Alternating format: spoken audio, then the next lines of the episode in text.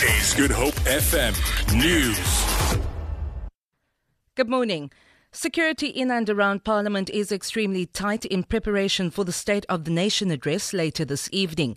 President Jacob Zuma is expected to deliver his speech to a joint sitting of the two houses of Parliament. Zaline Merrington reports. Roads around the parliamentary precinct are already cordoned off, something that in the past only happened around midday. There is a very strong presence of police and traffic officials in the area. Normal pedestrian paths, including walkways through the company gardens surrounding Parliament, have also been blocked off. It has been reported that a so called no go area around the precinct has been extended this year. Zaline Merrington, SABC News, Parliament. Two rival groups of political party supporters will be gathering in the city streets, possibly in large numbers, either in support or opposition to President Zuma.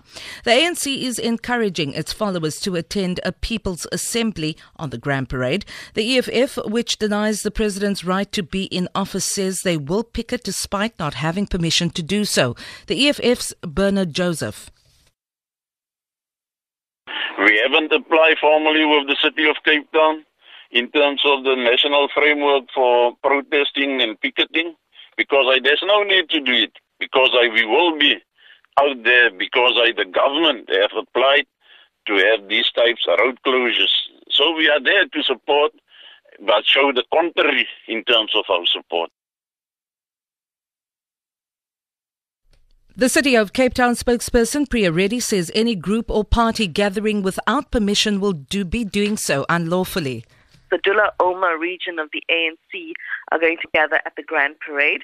It's been approved for a maximum of 10,000 people, and they have permission to gather there from 5 gathering to 11 p.m. The South African Unintegrated Forces United Front will also hold a gathering on the Grand Parade for 100 participants, and they have permission to gather from 5 p.m. to 9 p.m. tonight.